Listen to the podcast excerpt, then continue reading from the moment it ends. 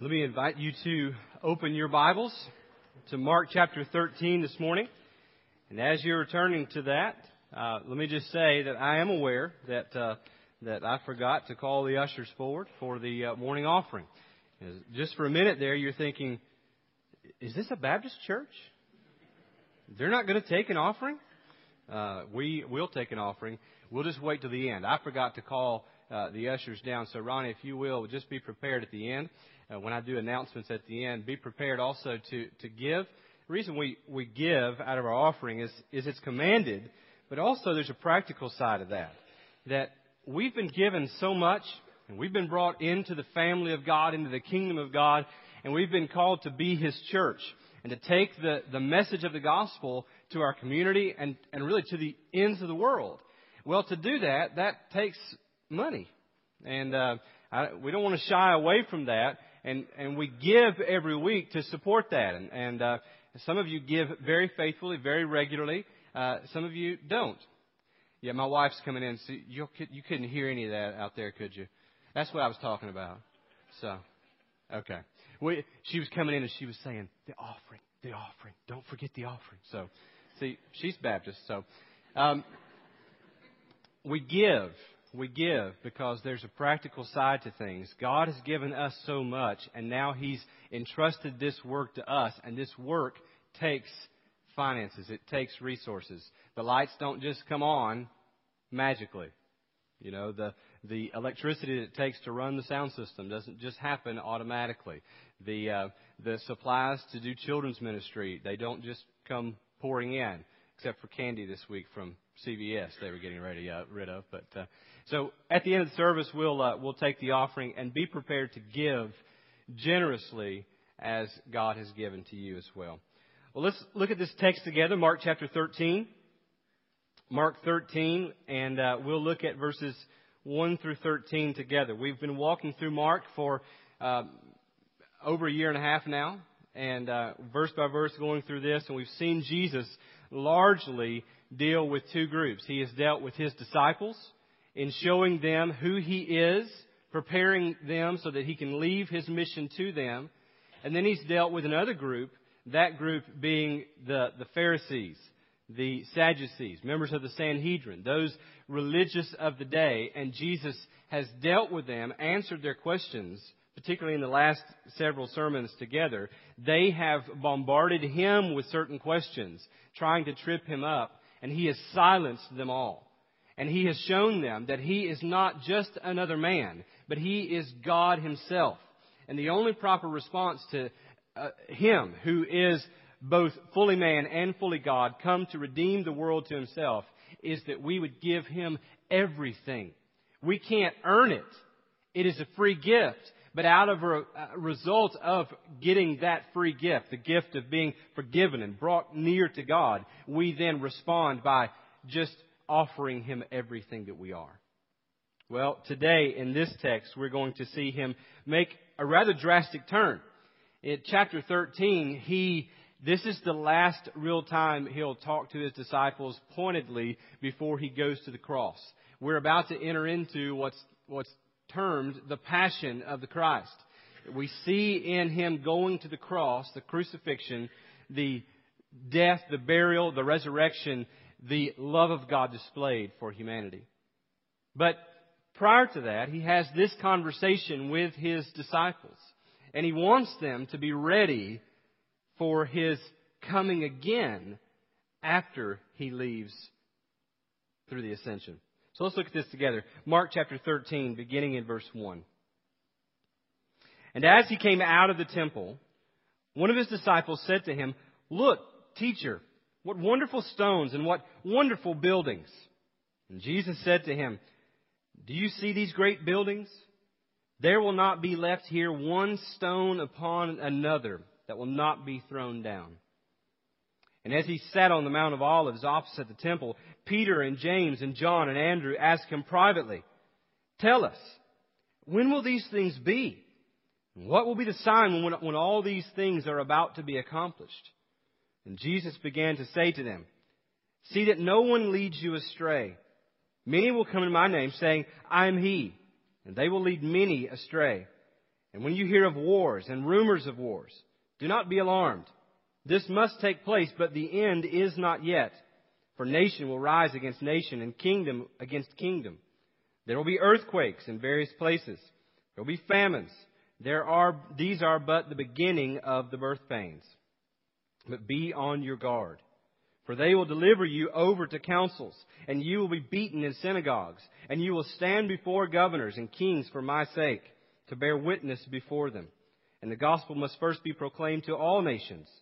And when they bring you to trial and deliver you over, do not be anxious beforehand what you are, are to say, but say whatever is given you in that hour. For it is not you who speak, but the Holy Spirit. And brother will deliver brother over to death, and the father his child, and children will rise against parents and have them put to death. And you will be hated by all for my name's sake. But the one who endures to the end will be saved. We see in this Jesus here pronouncing judgment. We see the disciples wondering when this will happen. And we see Jesus giving them some instruction.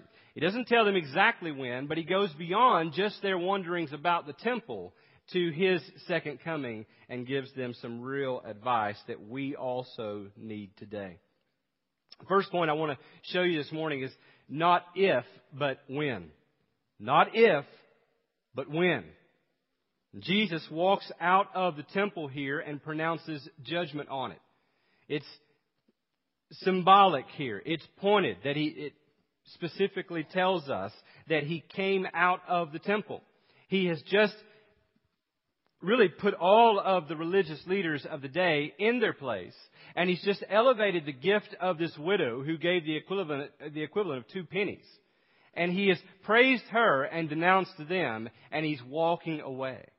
And it's in this walking away that one of the disciples, we don't know exactly which one, probably sees in the face of Jesus a countenance that is sad. Saddened over the fact that he is walking away from the temple pronouncing judgment on it. And He's not just pronouncing judgment on the temple, but on the whole religious system of Judaism. He's walking away from this grand building, and it saddens him. You remember? Jesus was the one who wept, who said, How often would I have gathered you as a hen gathers her chicks, but you wouldn't listen? And so, probably one of the disciples looks at Jesus as he's walking away from Jerusalem, walking away from, from the temple, and he sees in the face of Jesus this sadness. And doing what all of us would do, he tries to deal with the awkwardness. He tries to distract Jesus, tries to maybe encourage him or lift his spirits. And he just does what all of us would do. He just changes the subject. He just asks a question. He says, uh, Jesus, Look at the buildings. Look at how beautiful these buildings are. Look at these great stones, Jesus. And Jesus goes from there and he says, Not one will be left upon the other. I tell you this morning, it is not if, but when. The temple was a wonderful building. It was at that time one of the wonders of the world, especially from their view. They had walked out and walked across. They were going up the mountain, the Mount of Olives, and they could see back in the distance this temple in all of its glory and grandeur. You know that some of the stones of the building of the temple were the size, almost the size of boxcars? That almost everything in the temple was overlaid with gold and with silver. What wasn't overlaid with gold or silver was pure white, was painted pure white. In fact, it was so big and so bright that they said from the distance, when you would be walking in and you could see it, that it looked like a snow capped mountain itself. They, they talked about, Josephus wrote about, that when the sun would rise, when the sun would come up, or when the sun was setting in a particular way, it would so reflect off of the gold and the silver that overlaid this building that you would have to shield your eyes from it. And so it's that that this disciple is looking at when he says, Look at these buildings. Look at how beautiful they are, Jesus. And Jesus, in walking away from it, he is pronouncing judgment. He walks away because he understands that it is nothing more than a building. It is nothing more than a building. It is a building that represents a religious system that is empty and devoid of God. I couldn't help, but as I studied this, I couldn't help but be faced with how we must also guard against valuing our buildings, our personal appearances, or whatever else comes along with how we do church, if you will. We must guard against valuing those things over and above being true, spirit filled, living temples of God. Jesus walks away from it here and he pronounces judgment. He prophesies, not just, he's not just pronouncing judgment by walking away, but also by prophesying the destruction. He says to them, these stones, these stones that are enormous, the size of boxcars, they didn't know what boxcars are, but you do. These stones, not one of them will be left upon the other. Jesus pronounces, he prophesies this destruction. This is another proof of the fact that he is God. You say, did this ever happen? Was the temple ever destroyed? Absolutely. In 70 AD, about 40 years after Jesus was crucified, buried, and raised from the dead, in 70 AD, this temple was destroyed in just such a fashion. 40 years beforehand, Jesus tells them what would happen, and it happened. It's proof to us, coming out of last week's text, that he is not simply just a man, but he is also God himself. It is said that they, when they destroyed the temple, that they pulled the stones apart one by one so that nothing was left on top of another. It's another reason why we can trust Jesus. We can trust His Word because He's not just a man, He is God Himself. It's not if, but when. Jesus here prophesies the temple will be destroyed, and it was destroyed. He also later tells us that He will come again. And I can tell you beyond any shadow of a doubt, He will come again. This is not like Cubs fans waiting. Will they ever win it? We don't know. They may win it this year. We don't know. But we know for certain that Jesus will come again. Amen? It's not if, but it is when. Well, the disciples also turned and they asked this question. The only question that made sense. How will we know? Jesus, when? As he sat on the Mountain of Olives opposite the temple, Peter and James and John and Andrew asked him privately, Can you imagine that? Jesus has dropped this bomb, and then he walks across and he lets them sit in silence. And he lets them look at this temple for a while. And I wonder how long they sat there looking at this wonder of the world and hearing the words of Jesus echo, ring in their ears before they said, Jesus, how long? What's going to be the sign of this thing, Jesus? Tell us. The key to understanding this passage is here in this verse. While Jesus does not tell them exactly when, he wants them to be ready. And I believe also that in this passage, in this chapter even, that Jesus is speaking to us as well. Christians who are now living 2,000 years after the fact. He wants us to be ready as well. Some would say, oh, it's been so long. Why don't you give up hope? You Christians are foolish to think that He's coming back. He would have come by now, don't you think? I think probably those believers in the Old Testament probably thought the same thing at times. Oh, the Messiah promised He would come. God promised to send the Messiah. He hasn't come. There will be no Messiah. But there was, there were those that held on to the promise and looked forward in faith to the Messiah. And that's why we celebrate Christmas every year. Is that the Messiah did come. And I can promise you this, that regardless of what the world says, Jesus will come again. He gives us two, two things that I want to close on today, finish with today. Uh, I, I use the I use that uh, phrase there that I want to close with loosely because it's not anywhere near time. It'll be a little bit longer from here, but uh, It's kind of, you know, not if, but when, right? Um, but two things. Two things that, that he finishes out this text with. In verses 5 through 8, he warns them, don't be deceived. He wants them to be ready. He wants them to be watching and on guard. But he says to them, and he says to us, don't be deceived. Look at what he says. When it comes to eschatology, Jesus began to say to them, see that no one leads you astray. When it comes to eschatology or end times, when the end is coming, when Jesus is coming back, you know there's a lot of confusion out there, right? There's a lot of different opinions out there. And there are a lot that use the Bible to support their opinion that contradicts another brother or sister's opinion of when that will happen. I've heard even this passage today used to teach what Jesus was teaching the opposite. They use this to say exactly the opposite of what Jesus here is trying to say. People look at the news. They watch CNN or Fox or whatever the case may be, or they, they read the news on the internet or wherever it may be, and they look at it and they see wars. They see crime and violence, all sorts of wickedness.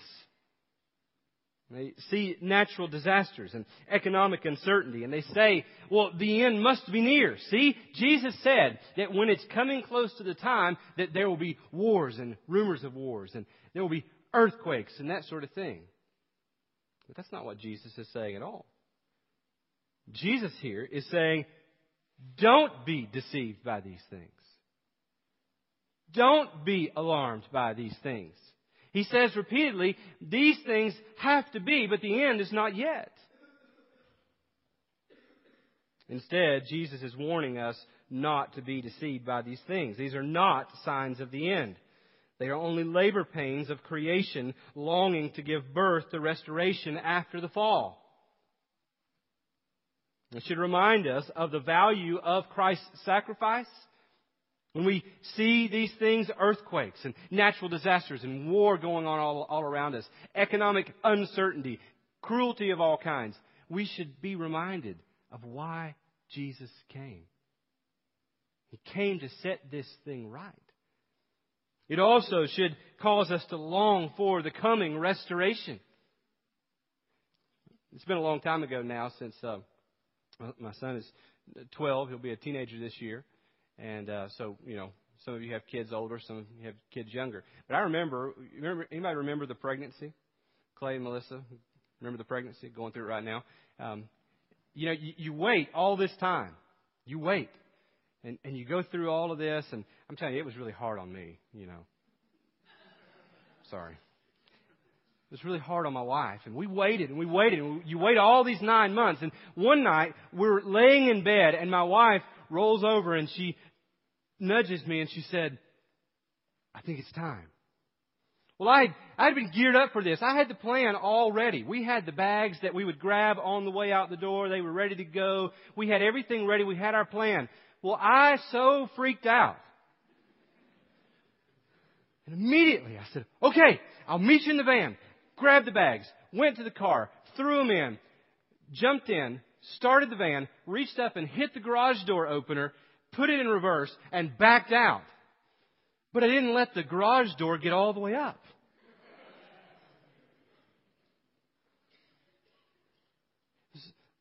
labor pains. My, my wife is in labor pains. We're about to have this baby that we've been waiting for. And I don't know when it's going to happen.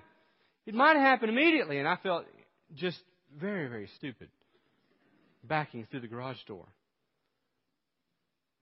In the same way, when you look around and, and you see earthquakes and natural disasters and economic uncertainty and wars and crime of all kinds, it should, it should remind us that it's simply the pains of creation longing to give birth to restoration. And sometimes we get so excited and we, we feel it all the more because we're going through it. But Jesus said, These things must be. The end's not here yet. Don't be deceived. He specifically gives us three false alarms. He tells us of false teachers. There will be false teachers, and that many will come in my name saying, I am He. They will lead many astray. We don't have to look very hard to find false teachers. We've seen them throughout history, and I'll give you just a few from the last several decades. You remember Jim Jones? You remember David Koresh?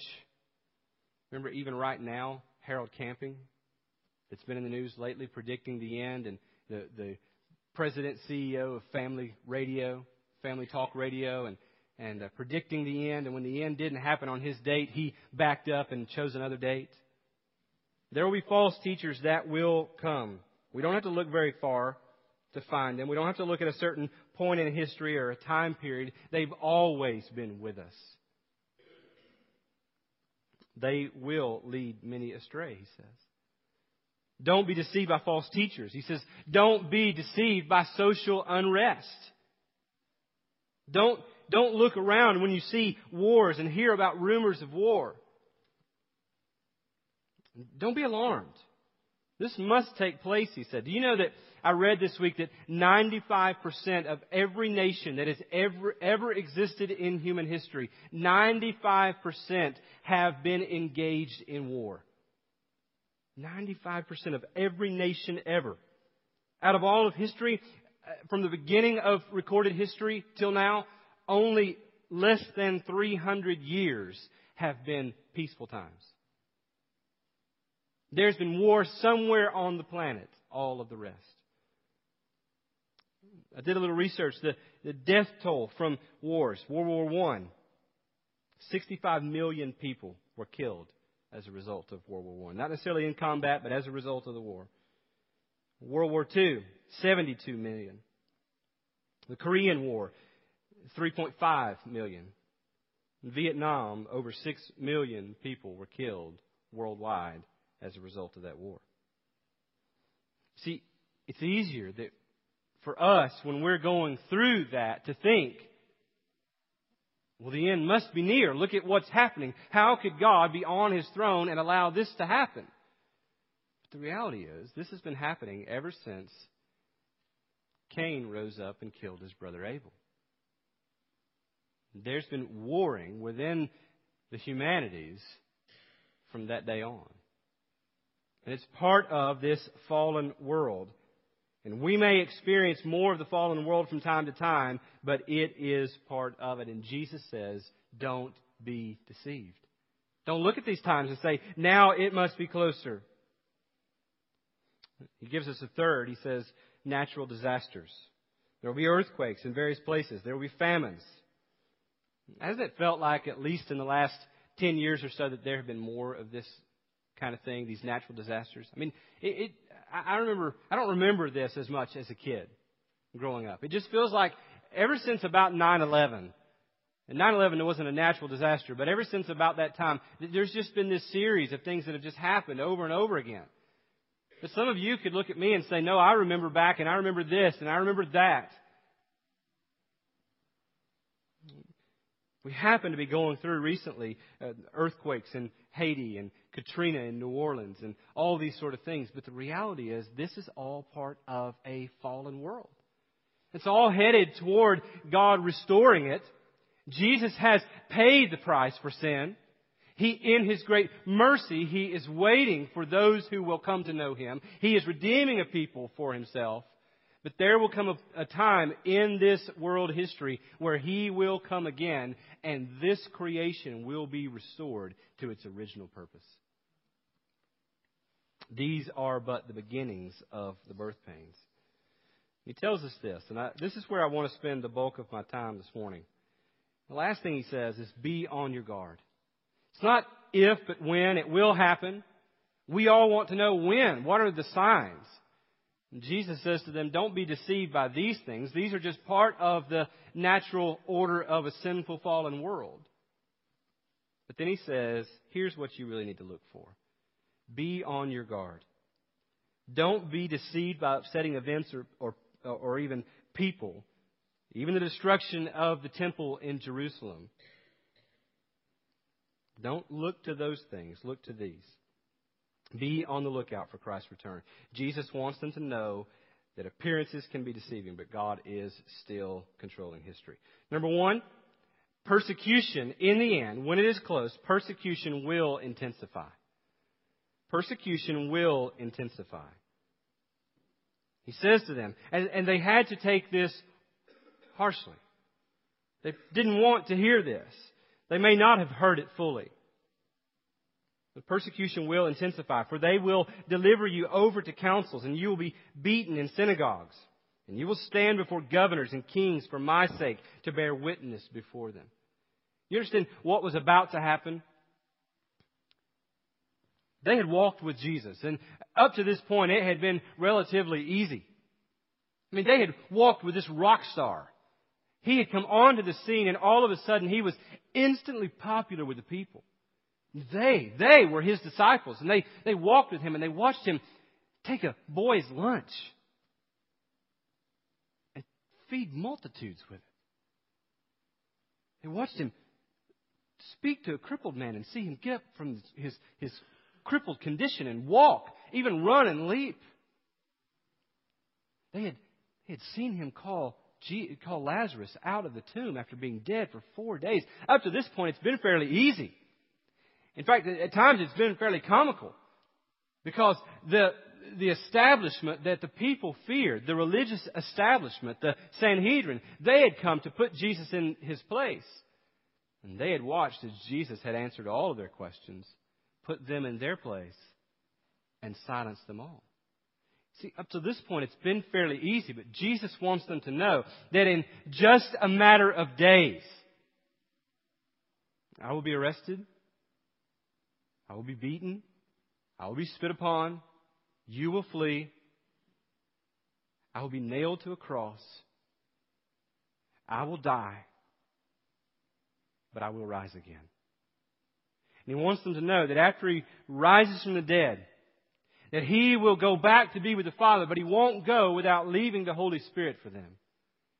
And he's leaving the Holy Spirit with them so that they would continue the mission that he has secured. And in doing so, they would be persecuted. He wants them to know that while he was popular with the people, he was hated by many. And if they hated me, they will hate you all the more. Persecution will intensify. You will be beaten. You will watch me be beaten. Guess what? And for following me, you will be beaten as well.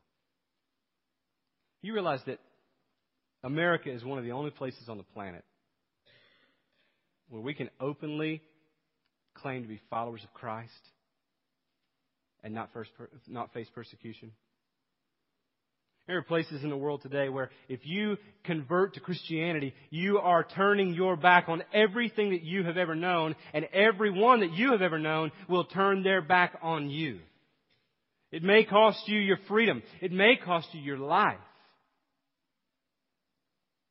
Jesus here tells them persecution will intensify. And I can tell you, persecution is intensifying worldwide. There are people that are martyred regularly, killed for the gospel regularly. Not only will persecution intensify, proclamation, though, must increase. Proclamation must increase, and we must remain faithful even in the midst of persecution growing. He says in verse 10, and the gospel must first be proclaimed to all nations. I want to tell you as your pastor, we must not let up. There may come a time when persecution returns to America. But even if it doesn't, we must not let up in taking the gospel to where persecution currently exists. Watch this video. Let's, let's bring this video up, Billy. We cannot let up.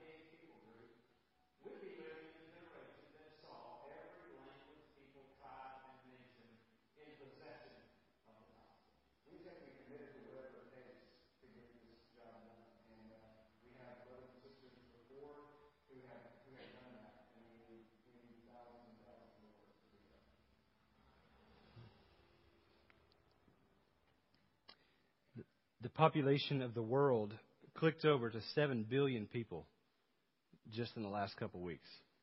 7 billion people. There are places in the world that are dangerous. There are places in the world that are dangerous for Christians to go. But how? How could we justify remaining in the comfort of our own buildings and the security of America when Jesus didn't remain in the comfort and security of heaven. It's not enough. I'm telling you, as your pastor, it's not enough to pray. It is not enough to give. It is not enough to study. Those are all great things. We should continue to do those things. But it is not enough simply to pray, to give, and to study. Not when God has told us and shown us to go. We as a church must also go. We cannot pack up and simply wait for the return of Christ. We can't simply just pack it in and say, you know, we're pretty comfortable here. Let's put on all sorts of jargon on t-shirts and put verses on coffee cups and call that our cross to bear. We'll carry a Christian coffee mug into work and people will laugh and snicker at us because we're a religious fanatic. And we're being persecuted for the gospel. That's not persecution. We cannot simply pack up and wait. We must be ready and go. Go until He comes. Jesus says here, don't be deceived by all this stuff that comes with a fallen world around you. Don't be deceived by it. Instead, be on your guard. Be watchful. Be ready. Persecution will intensify as you serve this mission, but serve this mission all the more intently. We must. Aren't you glad that someone shared the gospel with you? Those of you that are in this room that know Jesus as your personal Lord and Savior, what if you'd not been born where you were born? What if you hadn't grown up where you grew up, in the family that you grew up in, and some of you grew up in hard situations? I get that. But what if you had been born in a place where there's little or no access to the gospel? You know that there is this God, and you have this urge, this craving within you to worship that God, but you don't know how because you don't know His name. Jesus, who didn't stay in heaven when we needed Him, came to us. How could we stay here when they need Him now? And the good news is, and this is your Thanksgiving message for the week right here. Persecution will intensify. Proclamation must increase. But the elect will persevere. The elect will persevere. Verses 11 through 13, when they bring you to trial and deliver you over, do not be anxious beforehand what you are to say, but say whatever is given you in that hour, For it is not you who speak, but the Holy Spirit. And brother will deliver brother over to death, and the father his child, and the children will rise against parents and have them put to death. And those, those things are happening in the world. And you will be hated by all for my name's sake. But the one who endures to the end will be saved. So, what's, what's the good news there? I feel defeated. I don't know that I can hang on. I'm not sure that I will endure to the end. The more Bible I read and the longer that I follow Christ, the more confident I am that when we get to the end of our lives, all the sacrifices that we have made, all the suffering that we have endured for the sake of Christ, in efforts to remain faithful and hold on to our faith in Christ, we will at that point realize that it was never us who were holding on to Him. It was Him that was holding us the entire time. He will see us through. That should be reason to cause your heart to rejoice. You should go into family gatherings this week and when no one wants to say the prayer because everyone is sort of uncomfortable praying in front of the family and in public and out loud and that sort of thing, you should be one that is boldly, confident, enthusiastic about saying, I am so thankful this year that I know beyond any shadow of a doubt that it's not if, but it's when. And I don't have to worry about falling away. I don't have to worry about falling to the side because it's not me who keeps me in. It wasn't me who got me into the grace of God in the beginning. It is not me that will keep me there. This year, I am thankful that it is Him. It is His grace from beginning to end. Jesus is coming again. Those of us who have been saved, we will see him in the end. There are those who are deceived. Notice, I don't want to belabor it. I know I'm out of time, but uh, there will come false teachers. And notice what he says. They will deceive many. That doesn't just happen in Jim Jones circles and Harold Camping circles. That happens in Baptist churches and Methodist churches and Presbyterian churches where the Bible is being preached. And it doesn't happen because there's a, always a false teacher standing up and, and proclaiming falsehood.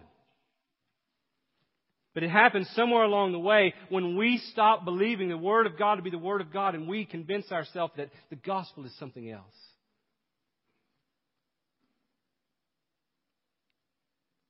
He will come again. I ask you this morning, are you ready? Let's pray. Lord Jesus, tonight, we, this morning, God, I, I pray, God, that you would speak to hearts in spite of me. God, that you would take the message that's been outlined here, it didn't come from me, it came from your word. God, I pray that you would take your word and God, that you would apply your word to the hearts and lives of people here. God, that for those who are here that know you are Lord and Savior of their lives, God, I pray that they would not be deceived. But God, that they would understand that their life, this world, it will all come to an end when you deem it to be. Until that time, God, I pray that we would not let up, that we would not pack it in, that we would not get comfortable, but God, that we as a church, as believers, that we would, God, depend on you and go with the gospel wherever you would have us to go. God, there are those that are in this room today, God, that, that don't know you as Lord and Savior. God, I pray that you would, Lord, wake them up to you. God, that you would breathe new life into them. God, that you would, Lord, draw them to turn from their sins and trust you as Lord and Savior. And God, that they would be gloriously converted today. They would be saved. That their sins would be forgiven. They'd be adopted into your family once and for all today. God, whatever it is, Lord, that you want to do, God, we beg you, God, do it in mercy and grace. I pray this in Jesus' name. Amen.